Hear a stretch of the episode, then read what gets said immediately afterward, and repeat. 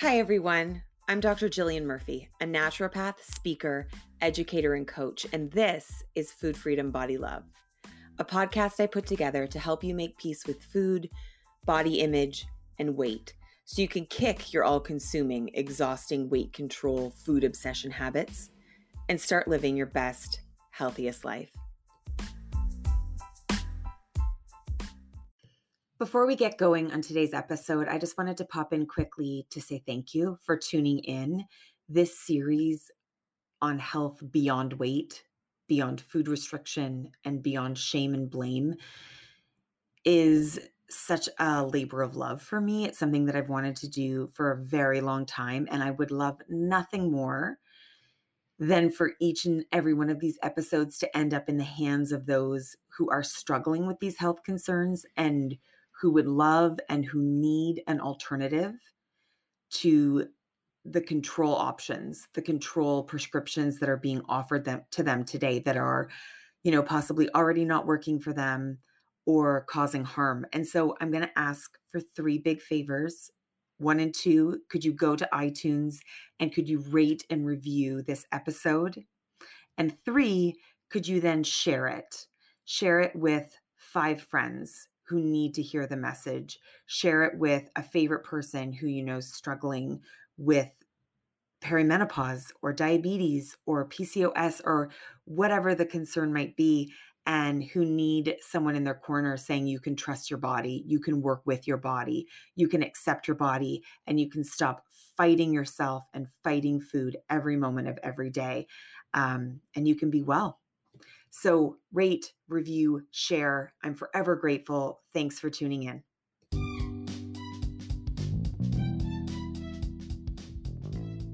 Welcome back to the final episode of Beyond Weight and the final episode of this bonus three session series on Beyond Weight for Children.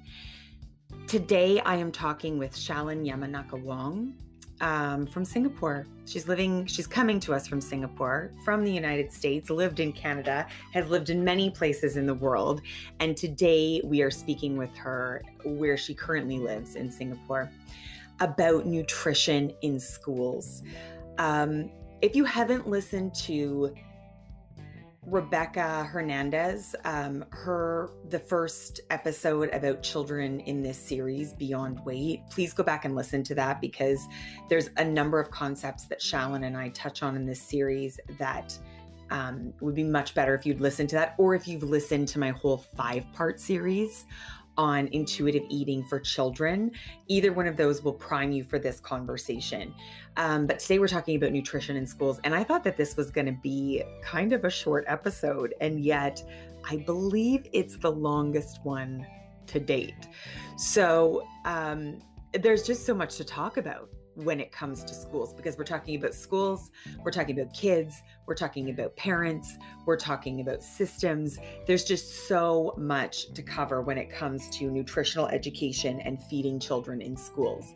So, I hope you enjoy it. This conversation was amazing. I just want to tell you before before I we get going though a little bit about Shalyn because um she is a dietitian who helps families turn stressful meal times into relaxing and enjoyable meals. She understands schools and parents' struggles with feeding children and helps them raise children with a positive relationship to food in their bodies. She, as I mentioned, currently lives in Singapore, but she works with schools and families all over the world and is working on launching her first online group program later this year. I think that you're going to find Shalyn's experience working within multiple different school systems really fascinating. And um, i just love some of the the big points the big highlights that she um, brings our attention to in this episode. So enjoy. I hope you have enjoyed this series as much as I have enjoyed pulling it together. There's so much more to talk about, but I really do feel like we've made a really good dent in exploring the possibility of managing and dealing with health issues beyond weight, beyond food restriction and body shame. And I feel like this is just such a beautiful way to end the series. So thanks for being with and enjoy enjoy this episode. Hi Shalyn, welcome to the podcast. Hello, thank you for having me. Oh, thanks so much for being here. For people listening, um, I know Shalyn because we did the affiliate program through Ellen Satter together, and we are currently wrapping up the associate program together. So we've spent quite a bit of time together in the past couple of years. And one of the things that Shalyn's been been working a lot on um, is pulling together lots of information about feeding in schools. And I know that this is something that comes up for a lot of parents in my community and parents that I work with. Um, and so I was just really excited to bring Shalyn on to talk about this today. But to start, Shalyn, do you want to just tell us a little bit about you and your practice and who you work with and, you know, how you started working with the Ellen Satter trust models? Sure. Um, so I am a dietitian um, and I went to school in the US um, and then moved to Canada. And so I worked in Canada for a bit. Um, throughout my career, I've sort of run the gamut. I've gone from surgery to long term care. Um, I've worked in food service. We've moved around the world twice. Um, and my last sort of job working for someone was working in international schools and food service. And in that job, I ended up working with a lot of parents and getting screamed at by a lot of parents. Um, oh, no. And I had a boss that I had to, you know, meet on a regular basis. And I, I was sort of stuck because I had parents that wanted one thing on one hand, and I had a boss that I had to, um, and a budget that I had to be meeting on the other.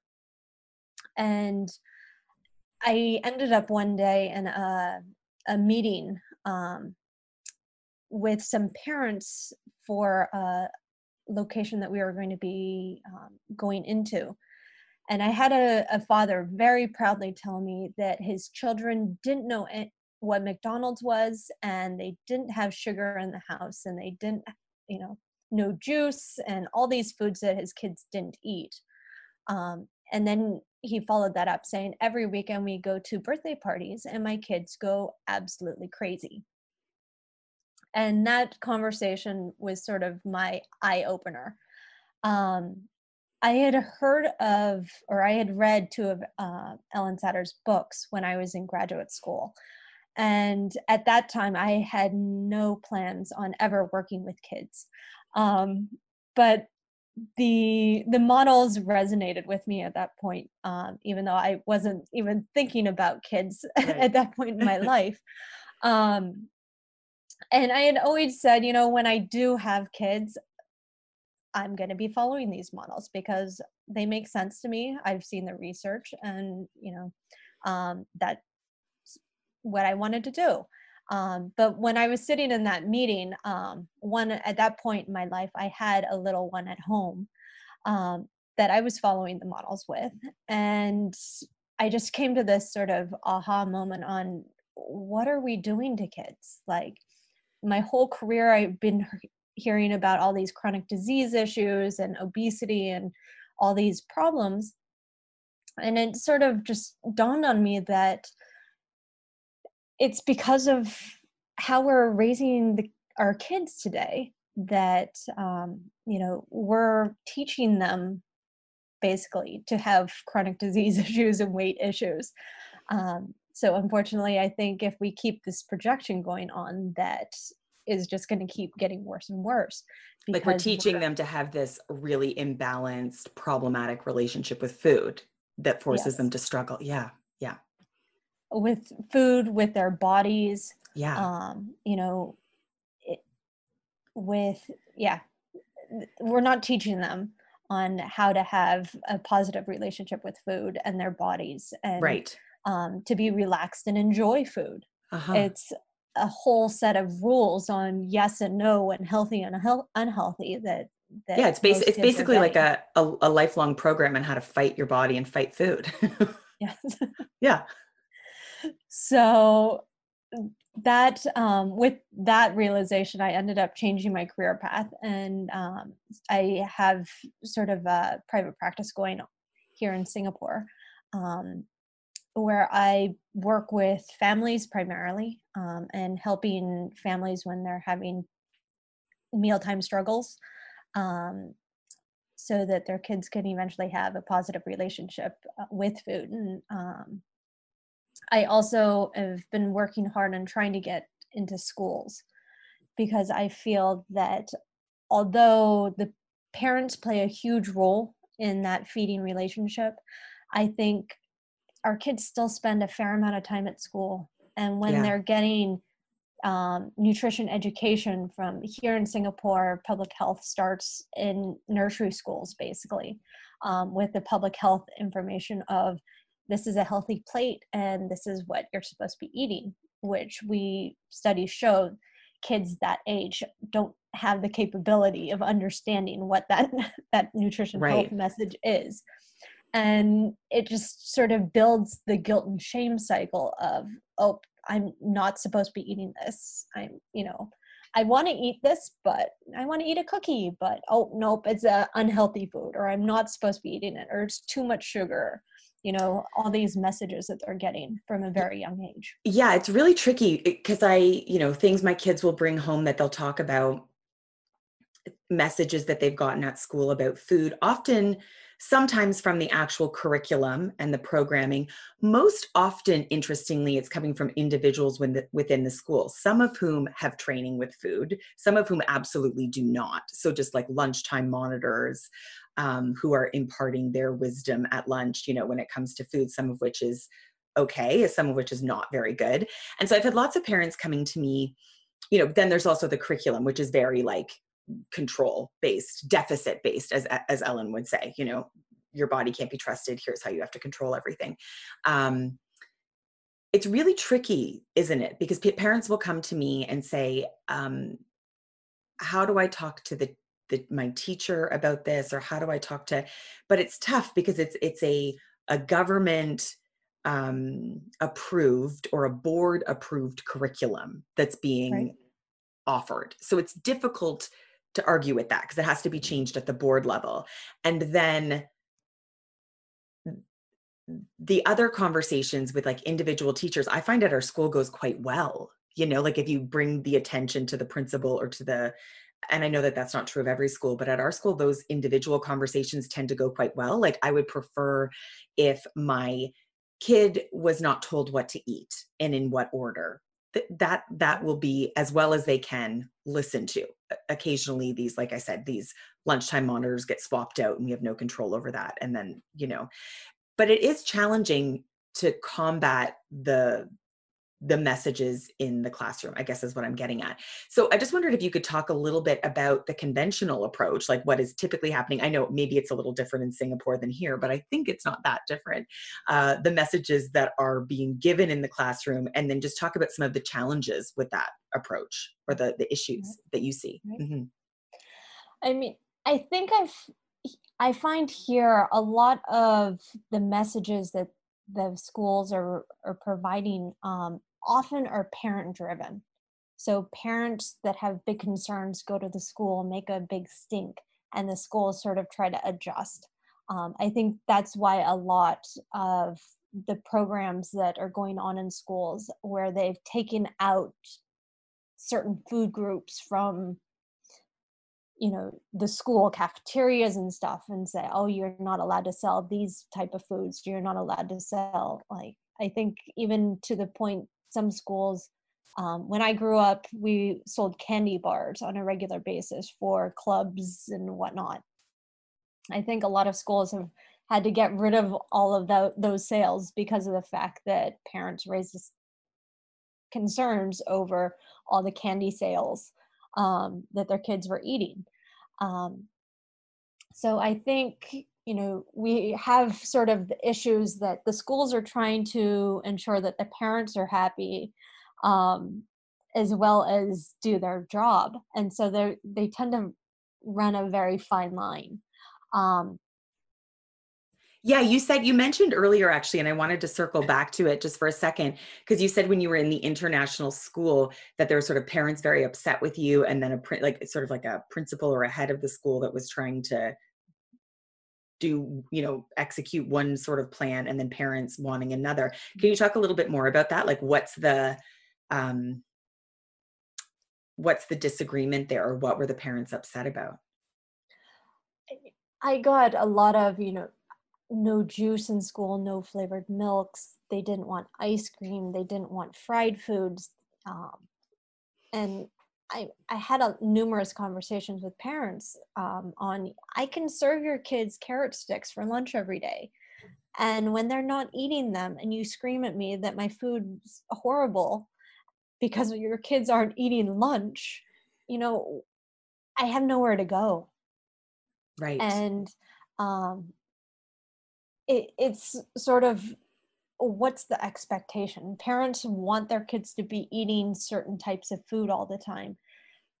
Yet when their kids choose not to eat those foods, then they're upset because of their kids aren't eating enough. Um, now, that's one thing I love about the models um, that that we follow with Ellen Satter is, you know, we know the kids' intake is really erratic, and sometimes they're hungry and they're going to eat a lot, and sometimes they're not. Even if it's a favorite food, if they're not hungry and they're a competent eater, they're not going to eat. But parents are often so worried about their kids eating um, and i think a lot has to do with public health messages that they get is you're supposed to be eating a balanced plate every meal and they um, get this ingrained in their mind and they expect their kids to be doing that. Well research shows and tells us that kids don't eat balanced meals all the time. Even as adults we don't eat balanced meals all the time. Sometimes you eat a lot of say uh, maybe carbohydrates you know um, and sometimes you may want a salad for a meal. You know it balances out. But because of we get ingrained with these public health messages from young that this is what we're supposed to be eating or this is how we're supposed to be eating we end up with these parents that are struggling all the time Mm-hmm. Um, and they have these expectations they're pushing on their kids and when their kids don't follow them they're in this panic. The deficit right? Like the feeling that their kids are failing at eating as opposed to actually development developing quite normally. And from the work that I do with a lot of parents, I find that the parents actually have a lot of guilt and shame over that as well. When their kids aren't eating well and eating the way they expect them to, parents often feel that I'm failing my child somehow. Right. Like or, they've done something wrong. Exactly. Which I again, haven't taught my child right. Yeah. Know? Which again, the, it's like pathologizing really normal development in a mm-hmm. child. Yeah. So, okay. So the big concerns for parents, which I would say I agree with 100%, is a kids eating enough like are they eating at school and then b this idea of quality of food and i i would mm-hmm. say that i hear that more in in the conversations here in canada which it's more like you know but kids can't focus or they can't um they're not going to uh, behave as well so so an example would be twice a year, two times a year, they did a fundraiser at our kids' school. And it's literally like a Lumi milkshake, and all the money goes to the school. And so it was a very simple fundraiser.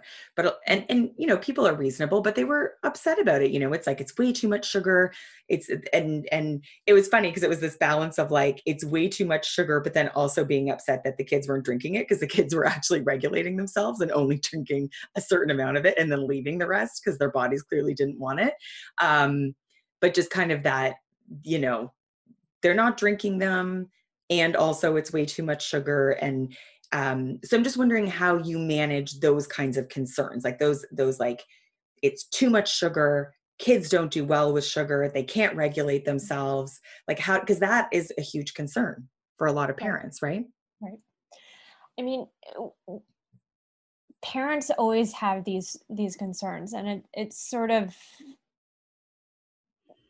if you don't trust your child can balance and self-regulate then you're going to drive yourself crazy all the time because of the fact that it's oh you shouldn't be eating that or you know and then there's the waste issue yeah. right? Oh, i don't want you to eat a lot of it but now we're we're wasting food because of you're not eating it all type thing right? Um so there's so many different things that are they conf- they conflict each other but then you know i think parents are having this internal struggle themselves on oh you know i enjoy something but that oh we shouldn't be eating it because it's not good for us or the line that came out um i can't even probably in the 90s early 2000s was oh everything in moderation was the big line in the us and people say oh well i can eat it in moderation but but they have no idea what moderation means or how to achieve that right? Exactly. Right. Um, and then there's still the guilt oh i shouldn't have eaten that right? That that comes mm-hmm. out after they've eaten in moderation. And so it's trying to often try deal with the parents expectations and trying to get the parents to realize their expectations right? Um, of what's going to happen at school and what's going to be happening at home mm-hmm. right? Um, and then sort of their expectations of what school can provide. So a lot of schools have gone to sort of the extreme where teachers are sort of like police enforcers right? On i've seen notes um, people posted in social media on you know my child got this letter home saying that they had these foods in their lunch which were unacceptable and shouldn't be served at school um, and it, it's difficult on the teachers as well. Um, however teachers often are parents themselves and they have their own issues going on. So you know I yeah, it's just like a big old mess of like of um inconsistent nutritional which i think is true of our of our world at the moment is that there's so much nutritional information. This is really to me like when i'm hearing you say this it sounds like what you're what you're finding is unrealistic expectations many of which conflict with each other.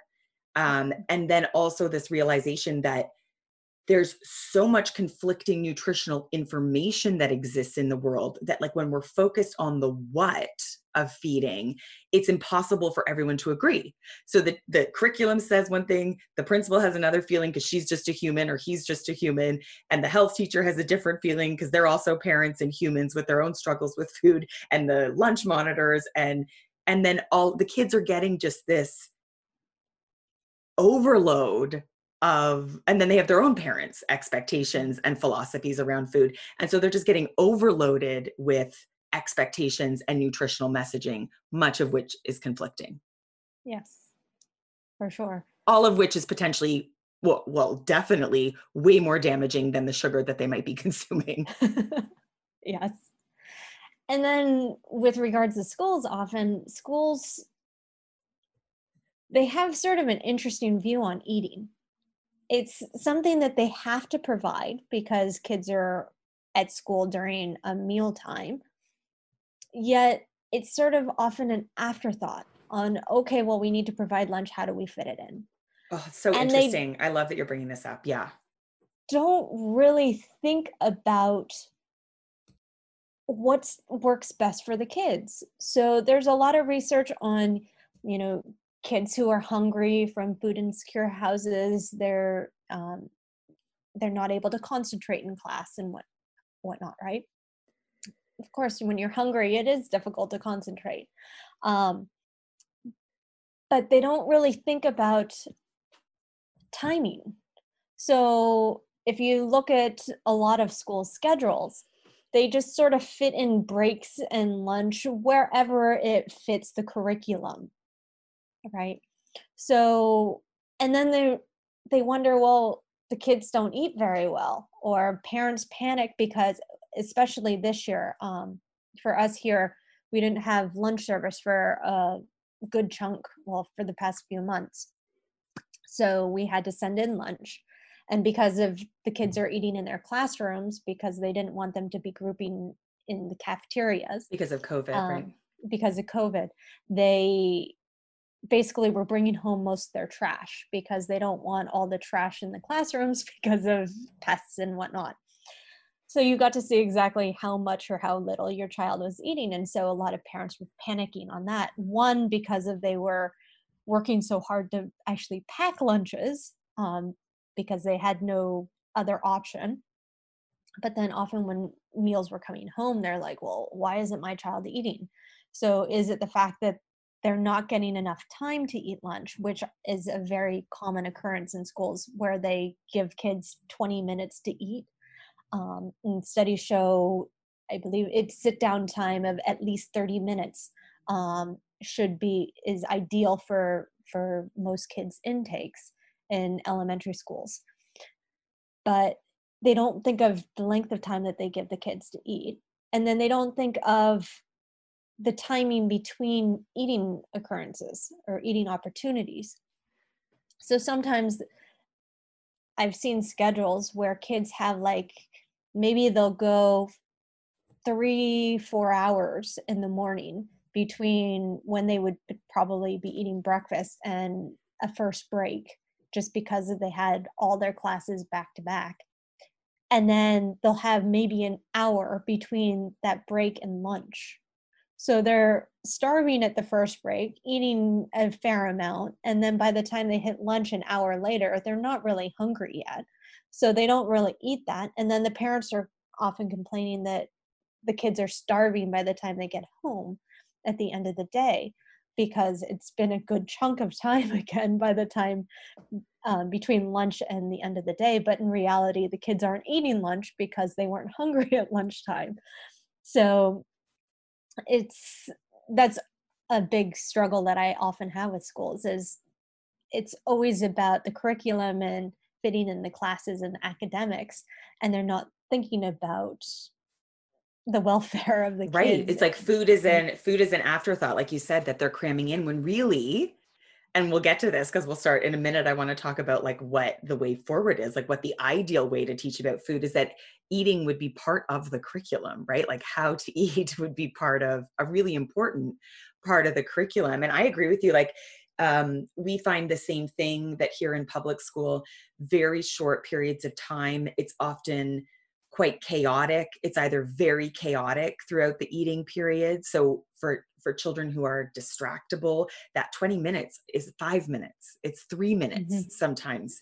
Um and or they're using distraction techniques to manage the kids. And it, it, it's a it's a product of also funding. Like there's one lunch monitor for three classrooms and they're kind of floating between them. I think things are a bit different this year because of COVID, but that's traditionally what it's been like. So there's not an adult present often in the room for the majority of the lunch. They're floating between rooms. And so they're using things like YouTube and movies and TV yes. or or it's a little bit of chaos. You know, I mean, one of my favorite, I love kids. I really love kids. And I spend a lot of time volunteering at the kids' school. And one time I went in at lunch and my daughter's friend was like i mean he's so funny. He's like it's like the purge in here. Like like that movie. And i just laugh so hard because it's so true. It's like just chaos you know? And so not only is it not prioritized there's not really an adult present. Often a tv is babysitting them. And so you know i have one kid in particular who also talks nonstop. So between the talking and the show and the the chaos. I mean she she she's getting better but her first couple of years of school the food was just coming home and she'd say i just i, I ran out of time. Right. There was no time you know like it's just all over. So i love that you bring that up because it was something you know when i was thinking about this conversation with you and i kind of forgot about it but just that idea that food is such an like uh, we, we spend so much time worrying and feeling guilt and shame and panic about the foods again the what our children are consuming right. and like little to no time thinking about the relationship with food and how they're eating and the environment that they're eating in um, and then one other thing before we just dig into sort of you know the ideal if, if there was an ideal way to teach kids or to be feeding kids in school how we would do it. Um, but the one other thing that you kind of touched on that i wanted to bring up was just this idea that when we really focus on the what and again the conflicting messaging i, I once had a a lunch i think it was a lunch monitor i don't believe it was a teacher tell one of my girls that her granola bar wasn't healthy enough to be eating. And it was like you know it was like an organic I mean, not that I think this even matters, but it was like an organic oat, low sugar granola bar. Like I just, I feel like that, that monitor must have been on some kind of paleo keto grains are not good for you kick which i was just like this is I just sort of said like you don't have to listen to this messaging, but um, but just also how challenging and how much pressure that is for a um, here in Canada anyway, immigrant families who have very different ideas about the what's of eating, like what foods they serve their kids. Like lots of kids are just, you know, rice and and meat and and hot dogs and bread and like this is so immigrant families and then also lower income families where the choices are just what they're they're sending their kids um, with what they know and, and what they have access to and how hard that is for kids who are coming from different backgrounds when this messaging is already so conflicting and much of it really like dismisses their own experience or their own food their own cultural food knowing or accessibility right? Yeah. Yeah. I mean I, growing up in california um, I grew up in a very um, a primarily white and Hispanic community, so I was uh, I was in the minority as an Asian, right. um, and I mean I remember taking rice to school and um, like um, rice balls to school for lunch, and you know kids would be like, "What are you eating?" You know, it's not a typical lunch for for uh, American. An, um, an, 80s American. I think now Asian 80s, food yeah. is like very, you know, sushi is my kids took rice balls yesterday, but in the 80s, not so much, yes. right? Exactly. And when I was growing up, it, it wasn't, you know, I, I had some unique things that came in my lunch sometimes. And um, we are in a, a more multicultural world now. Um, but I think there is a lot of talk about food and um, depending on the messaging that a child gets from home kids are often saying oh you know there's too much sugar in that or um, you know that's unhealthy. Why are you eating that? And I, i've heard this from kids you know as young as five or younger sometimes um, and here in the uh, like the nursery they call them kindergartens. I often see parents are so worried about intake that the teachers are running around with spoons trying to like spoon feed kids even once they're beyond the sort of toddler age um, into you know three four even some five year olds they're trying to coax to eat more.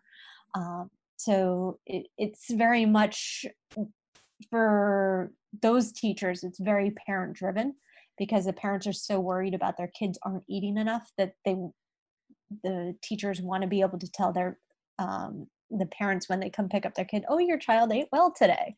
Um, they like ate a marker, right? Serving, right? Yeah, that's interesting because again, I mean, maybe maybe I'm forgetting because my kids are older now. I think that that intake was when kids were young was a big deal but i feel like mm-hmm. it's interesting to hear that difference that intake in singapore is like quite a big concern for parents because i feel like quality and like food choices are a bigger concern or a bigger topic of conversation here. I think a lot to me um, comes down to s- sort of the food security and how long it's been there for um, a, a community. So if you're talking, no matter where you are, if you have a family that's been food insecure and it hasn't been, if it's one generation back, all right, if when there's food insecurity, there's always worry about how much you're eating. Yes. Yes. Here in Singapore, the country is quite young. Um, and so it wasn't that long ago that they had food insecurity right. um, here.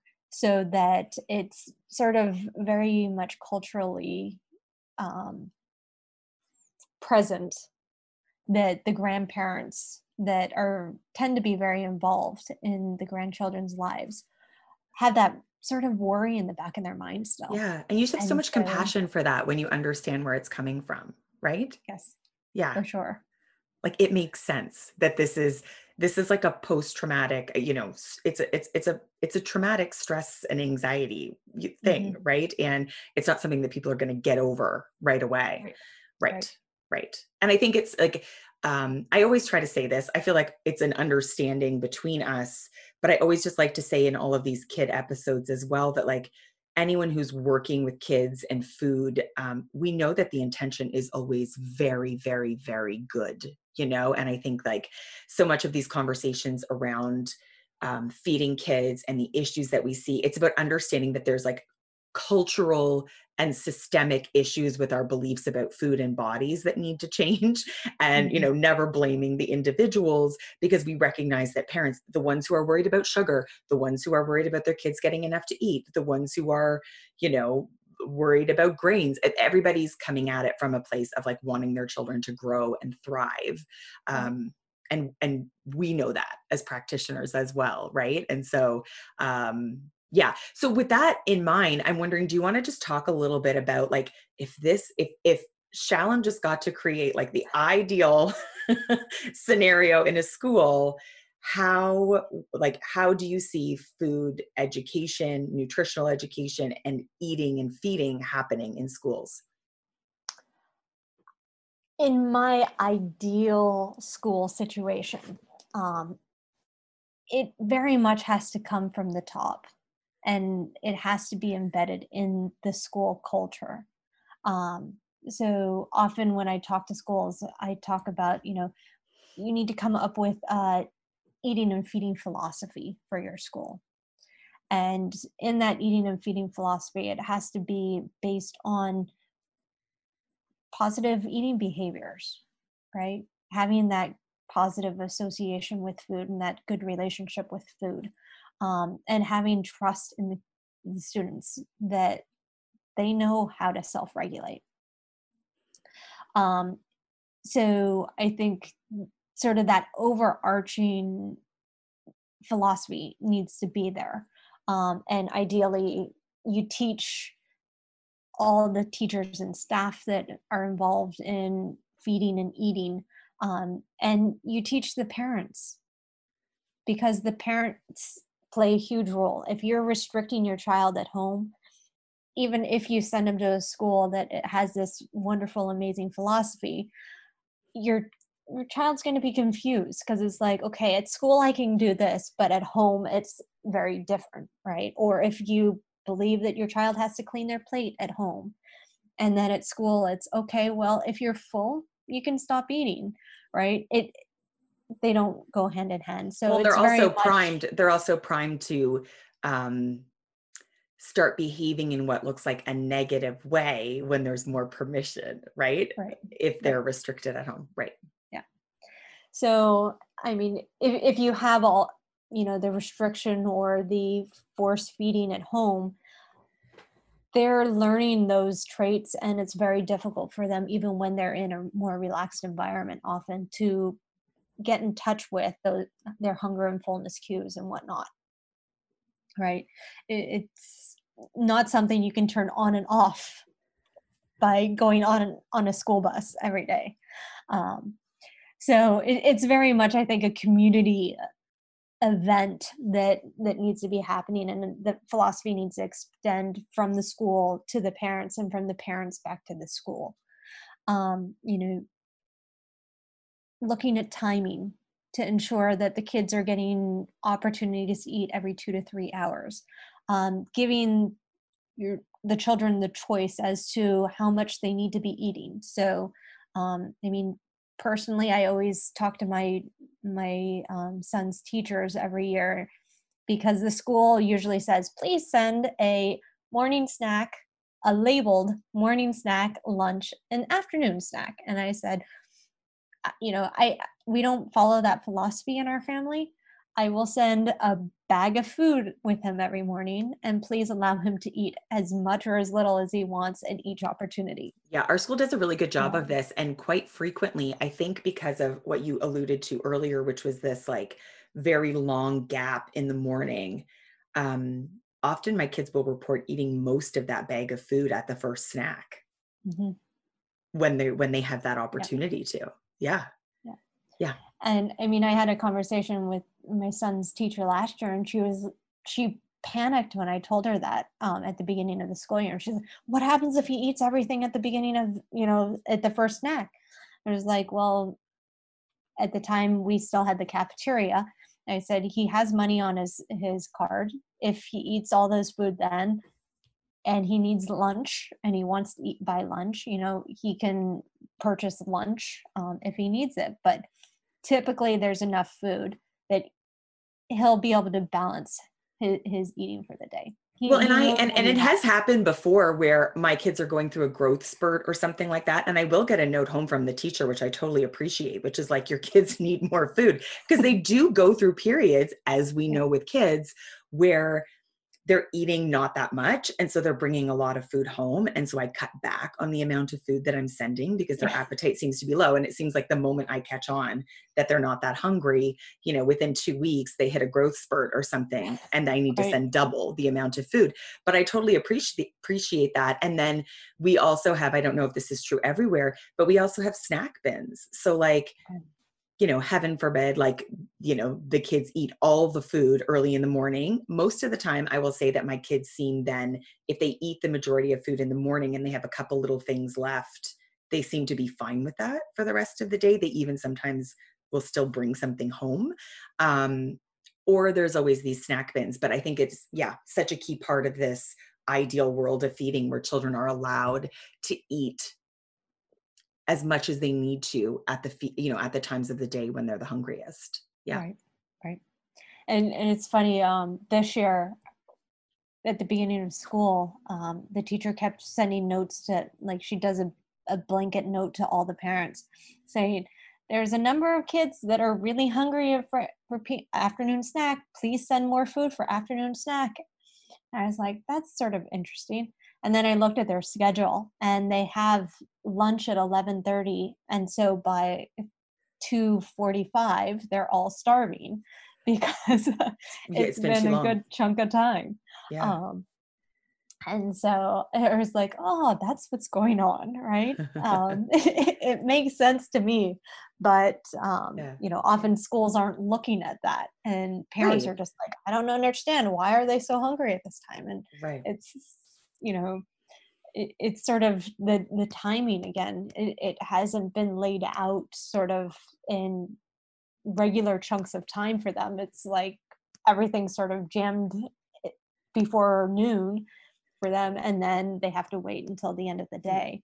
Um, so i mean sort of ideally we need regular eating intervals throughout the day for kids to have that opportunity so that they're not or they they arrive at meals or snacks hungry and they can eat until they're full and satisfied. And then you know they're going to be able to concentrate better and be more attentive in class. Um, so that's a big component. The other component I would say is sort of being relaxed about sort of what the the food choices are. And I know there's a lot going on about different types of food now in the nutrition world. Um, you know, if it needs to be organic and pesticides and you know all this sugar, gut health and grains, sugar fat, and yeah, exactly. Everything. There, yeah, there's Animal so products, much yeah. out there right now. Um, I tend to work with my parents more on what are you comfortable serving your child, uh, because what one parent's comfortable with, another parent may not be, um, and there's just so much out there right now to to make your choices on. Um, with it's regards, it's, I just sorry to interrupt you. It's one of my favorite things about the Satter models, though, is that it makes so much room mm-hmm. for the comfort level of the parent, for the yes. understanding of the parent, for the foods that feel culturally appropriate, for different socioeconomic backgrounds. It just makes space for all of that. And it says you can raise a competent eater no matter what. Yes. It's just, it yes. like gives me goosebumps. Yeah. Yes. Um, it is one of the, the beauties of the model. Um, and often when I'm working with parents, I'll be like, I'm not going to give you a, like a, a meal, um, a meal plan and they're like what do you mean? You're a dietitian. Why aren't you going to give me a meal plan? And i was like because we're going to be working more on your feeding and eating behaviors um, and you need to be comfortable with the food that you put on your table. If you're not comfortable with the food that's as if you the parent are not comfortable with the food that's going on the table you're not going to be able to relax and enjoy the meal mm-hmm. because you're going to be worried about this or that or you know the type of food or whatever on on uh, the table. So um, i mean i think the big thing with nutrition is providing a variety of foods on a regular basis. Um, my ideal would be for kids maybe you go through a line in a cafeteria and you choose your your main whatever that is if you're buying lunch right so you choose the main and then maybe there's this bar of fruits and vegetables that you walk down and you choose whatever fruits and vegetables you want to put on your plate and then you go sit down mm. to me that would be the ideal food service yeah. situation set up for a school just because um, you know schools in general tend to be on a you must have x number of servings of carbohydrate x amount of protein you know a serving of fruit and a vegetable on every plate type um, models.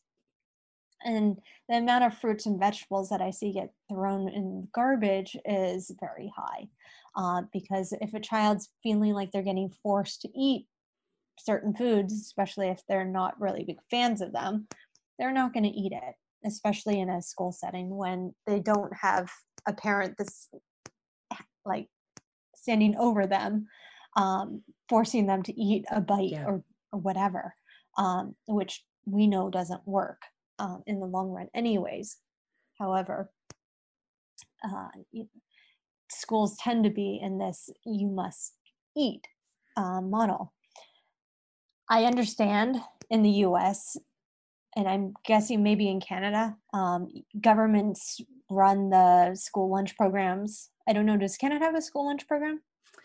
Um, we have so there's there's definitely guidelines like like food okay. and nutrition guidelines that I that are based on the Canada's food guide, I believe. I don't know how um up to date it is though if i'm honest because one of the interesting things about canada's food guide is they're finally starting to at least a little bit ease up on portions and um, specific foods and mentioning more about like the relationship with food so i don't it doesn't seem to me like that has been incorporated in the nutritional education anyway right. um, as far as like lunch programs go it really that seems to really just depend on the individual school got it okay so yeah, I know in the U.S. there's a very strong government-run school lunch program. So the school lunch program, if you get the government funding for that, you have very specific guidelines of servings that you need to be providing on a plate. Um, so it's in order to get children to want to be trying new foods and to be actually consuming these foods um, the by empowering them by taking what food they want and don't like they want for a meal um, increases their likelihood that they're going to actually eat that food. Right. So i mean in my ideal little school that's what the sort of setup you'd have for the the lunch line um, to try to improve intake that's a, um, one of the best eating scenarios that I've seen with kids. Uh, my children attended a Waldorf school, so it's based on this the Rudolf Steiner philosophy, and eating was very important. Like meal and snack times were very important at the school, highly prioritized, and it was viewed as within the the Satter model as a time not only for micronutrients and macronutrients, but for nourishing relationships and um, manners and socialization. And so the kids were actually um, snacks and lunches they were sat at a table even like four i'm talking three and four years old at tables with glass like they were using glassware they were learning to use proper cups. I mean they were sturdy little kid ones but still they were um, every day was the was a grain which um you know felt very like child appropriate. And as the as the main so it would be like pasta with cheese or rice with soy sauce and butter or oatmeal or a soup that the kids had helped make and then there would be you know platters of a fruit and a vegetable and the kids could sort of choose and eat as much as they needed to. And it just sounds so it's it just as you were talking about your ideal world i'm like and they did within that community and i know it's a private community but just the way you're describing they did spend time talking to parents about how they fed the kids and um, you know it was a little bit definitely within that model. There was a little bit of like hyper focus on what for sure. Like they weren't they weren't giving you know they weren't you know giving access to to you know quote unquote junk foods or like alternative foods um in any way. But other than that they definitely were doing this like creating the space a really predictable ideal schedule for eating for kids giving them lots of time. The adults sat and ate with the kids. And they actually built in a period of time which the kill the, the children threw it there was like a song and then they called it golden silence for a little bit which would allow the children to focus on their eating and then when that was over they were allowed to chit chat and talk and you know and the kids ate exceptionally well. They still talk about it. They still talk about oh, the rice and the pasta and, and like you guys it was like rice with soy sauce or like pasta with butter and cheese. Like this was not, you know, but they, I think that they remember it because it was such a, because of the how, the way that they were eating. There would often be like a little candle on the table and they had little cloth napkins and, you know, it was just so idyllic. And I know that that um, seems probably highly unattainable in the public school system and yet i think in some countries i think countries like france they do a little bit more of this and um, it's just i think if it were a highly valued piece of education like again i think it just shows this this fraught relationship that we have with eating that we're so worried about the kinds of food and how much our kids are eating and you know and at the same time it would seem ridiculous to put any kind of emphasis on teaching kids how to eat or like investing in their relationship with food in terms of money and time. I think it's just an interesting rub. But anyway, it was beautiful and it sounds very much like your ideal school. Yes. Um, I think the there's a town in Italy called Reggio Emilia, and there's a philosophy of education called Reggio Emilia based on this town.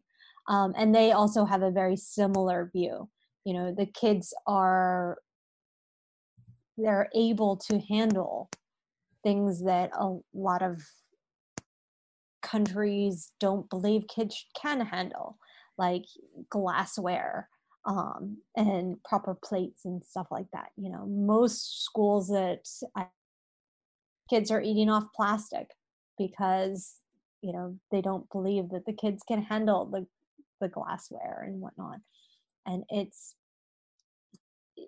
it's the philosophy right? Um, and there are places out there that do have the, the philosophy. Um, unfortunately it's still in the minority but it does exist.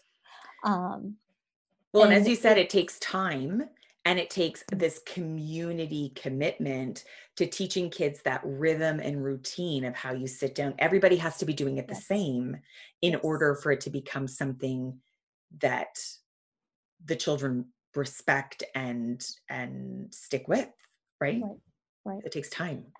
And i mean i love the if teachers do sit down and eat with the kids because we've seen the research on the importance of caregivers.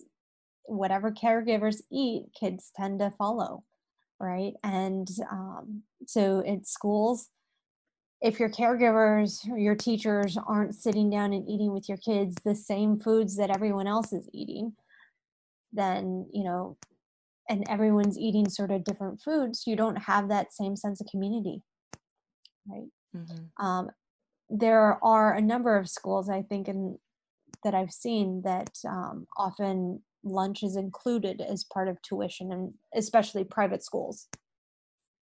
And i love that philosophy um, because it means that everyone has access to the same foods and that everyone's sort of eating the same foods. Um, and often I'll, I'll hear parents um, in the nursery level here in Singapore, often the schools make the food and everyone eats it. It's part of your your tuition that you pay. And parents all the time tell me, "Oh, my child eats so well at school." But then they don't eat at home like why? Like what's going on? And i think there is sort of it's they tend to call it peer pressure but it's the benefit of having peers eating the same food your caregivers eating the same food with you um, that kids are sort of learning. Um, i mean I've had numerous parents say, "Oh, you know, my kids don't eat vegetables," and then I'll talk to the parents. "Oh, so what type of vegetables do you like?" I don't eat vegetables. right. Okay, well, you know, how does your child learn to eat vegetables if they never see anyone eating vegetables? Yeah, like, yeah, yeah. You know, they they model after their caregivers and so yeah we um, experience that too that like um positive peer pressure of when you're eating when they would eat in this group at at the yeah. school um that they would eat a lot and then uh, we just started to come to learn that like on the days where they were there they wouldn't really eat a lot of dinner and that was also part of the beautiful self regulation that children engage in where like if they had two solid snacks and a huge lunch at school not every day but many of those days they they'd met their caloric needs and they were kind of good and we would either need to push dinner back to when they were actually going to be hungry or they would not eat very much and then we would institute like a, a, an evening snack as part of the routine so that they could have a piece of fruit or a yogurt or something to, to tide them over until morning but understanding that that's not a bad thing that that's like a really that's fine. That's kids self-regulating right? They're they're full and they're done and they don't need any more food you know? Yep. or they need very little. So um i know that uh, i've talked about this a bit before in the podcast but i feel like it would be great to review again because there is so much i think skepticism when it comes to this idea that like we can trust our kids that they aren't in a continual deficit and continue that they they won't you know continually just sugar seek if sugar is available um so can you just recap you know it you you've laid out this ideal school this magical school that could potentially exist and how we would feed kids and and teach them about food which would really just be creating really nice spaces for them to eat and learn to eat you know? Um, but what are the benefits from the research that we know that come out of focusing on the how of feeding and the the you know from a trust perspective? What do we know is going to happen for these kids based on the research right now? I mean i think the big ones for the how is tends to be more on the restrictions and whatnot right um, all the research is showing that when a child is restricted, they tend to eat more when they get access to that food. Um, and there's a fear model often based with parents on they're so afraid of what their child's going to do and it's sort of a self-fulfilling prophecy that ends up happening right um so there's meaning that. like they're scared of sugar, so they don't give their kids sugar. And then the moment the kids are around sugar, they overeat sugar. And then that becomes proof that their kid can't regulate around sugar. So they restrict it even more. And the cycle continues exactly. until I work with them as adults and I have to convince them that they're not sugar addicts, that this was this is a natural reaction to continual shame and blame and sugar restriction. Yeah. Yes, yeah. exactly.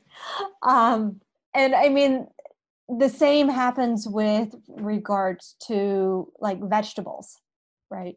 So parents have this often obsession with my child has to eat vegetables.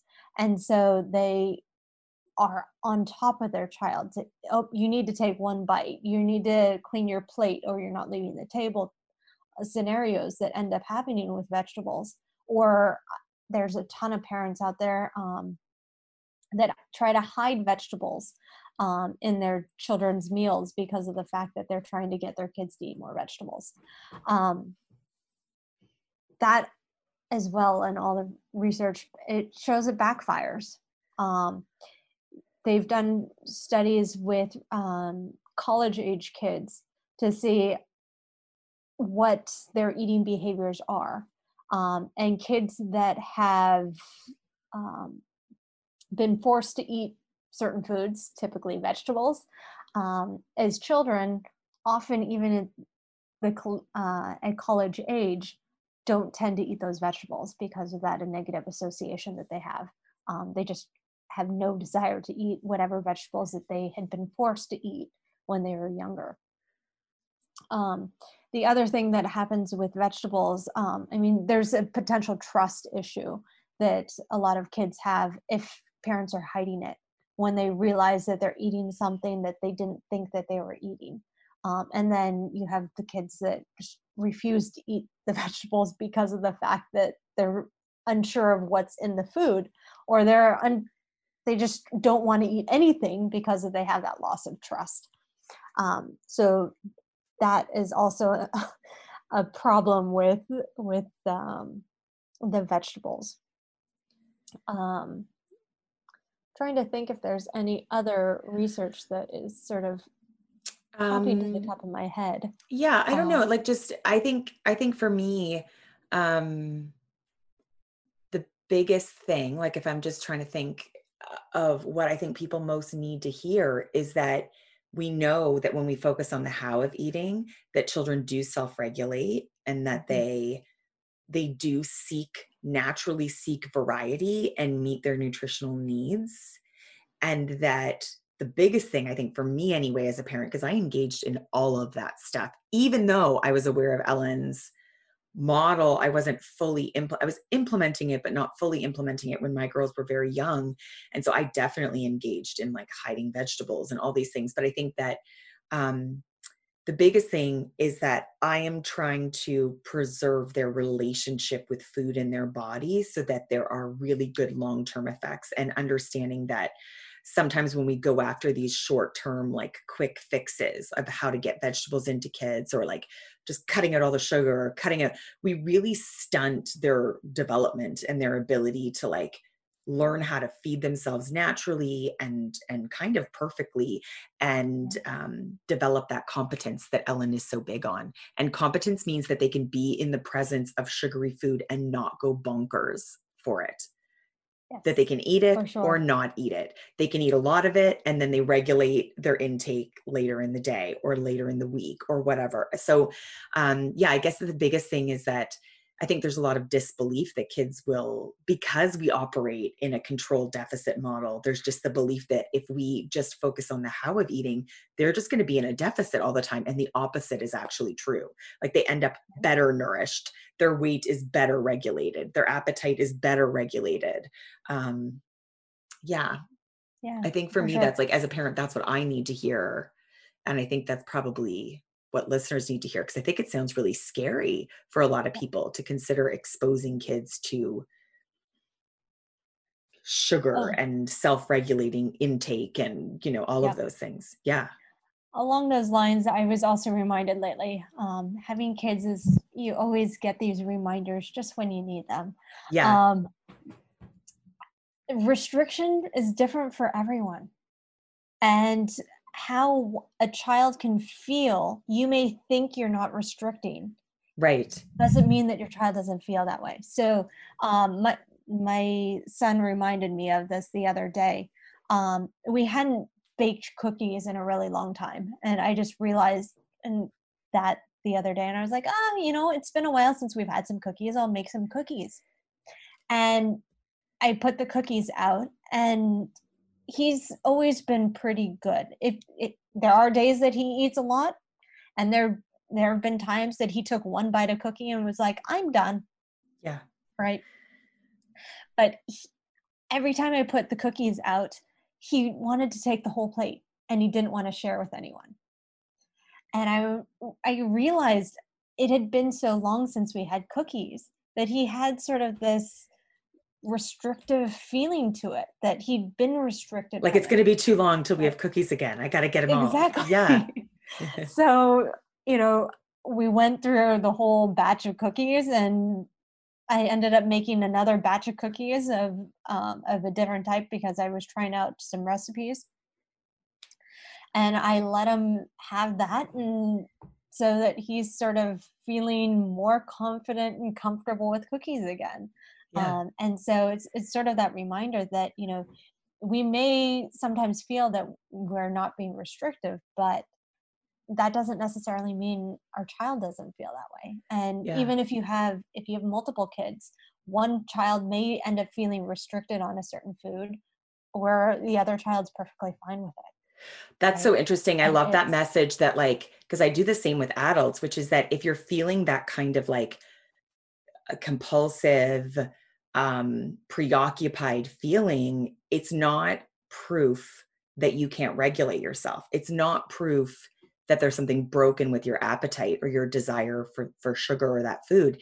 It's it's evidence of restriction on some level. And so for a parent that's such an interesting um, message to be like it's not proof that your kid is broken. It's proof that you need to create more opportunities for them to develop competence with that food. Right. Right. Right and it's not even that they're not competent with that food it's just a matter of at that moment they're feeling that restriction yeah right? Yeah. Um, it, it they may be a competent eater. It's right. just a matter of they're going, oh my gosh, I haven't seen cookies in so long. So excited, I need to eat them. Right. Right. Right. oh, that's okay, a good. That's a good. Get that. Then more yeah. relaxed around that again. Yeah. Um, because of the fact that it's it it's this we've made it that novelty item. Yeah. Got it. Okay, so I gotta I, let's wrap this up because I know you've really given me a lot of your time. Um, any last thoughts about like the trust model or feeding in schools, or just like any kind of overarching message that you want to leave uh, listeners and parents with? I think for me, um, it would be I don't know if we're ever done learning. Even if i mean we we work with the models all the time. We're working with families all the time with the models. Um and as a person i i think there's always room for growth. And even though we're confident in it you get these reminders every once in a while right? And so it's to just stay curious and to um to al- allow yourself that opportunity to have those realizations.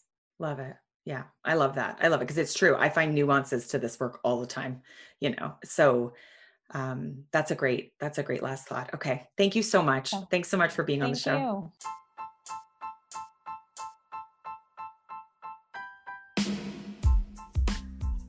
Whew, that was a big episode. I am so interested to hear your thoughts. I know that when it comes to feeding kids and schools, there are a ton of opinions. And so I'm incredibly interested to hear how you guys felt about that episode, what you got out of it, what challenged you in that episode. And you can always email me hello at foodfreedombodylove.com to let me know. I'm also going to include some links in the show notes on ways to find Shalyn. Uh, she's an incredible resource when it comes to families and feeding, and particularly when it comes to feeding in schools. So I just want to make sure that you have the contact information for her so you can get in touch. Um, we are deep in the holiday season, about to move into 2021, and I just want to say um, I'm going to do a wrap up episode next week and talk a little bit more about the programs that I'm going to be offering in 2021. Um, but there's just a few more weeks of 2020 pricing left. Um, I've mentioned in episodes before that um, things are changing a little bit here at Food Freedom Body Love Method. I have some new programs that are going to come out Um, I'm up leveling and upgrading my current programming. And for anyone who wants to get in on the 2020 pricing, you have a couple weeks. So you can email me hello at foodfreedombodylove.com if you have been thinking about doing one on work to heal up your relationship with food, whether you have a health condition or you're just struggling with food in your body image. Reach out to me. Let's set up a call. Let's get it going. Let's start 2021 correctly. Okay, that's it. Thank you. Thank you for tuning in. Thank you for being part of this series. Just thank you. Thank you for everything. Um, I love doing this podcast. I love connecting with all of you in this way. It's a real joy, and I love being able to share my work and the work of others through podcasting. And it's all possible because you guys tune in. So please, last request rate, review, and share the show as often as you possibly can um, so that I can bring you the next series. I don't know what it's going to be, but it will be in the new year. Um, and just thank you. Thank you for being here. I appreciate you very, very much.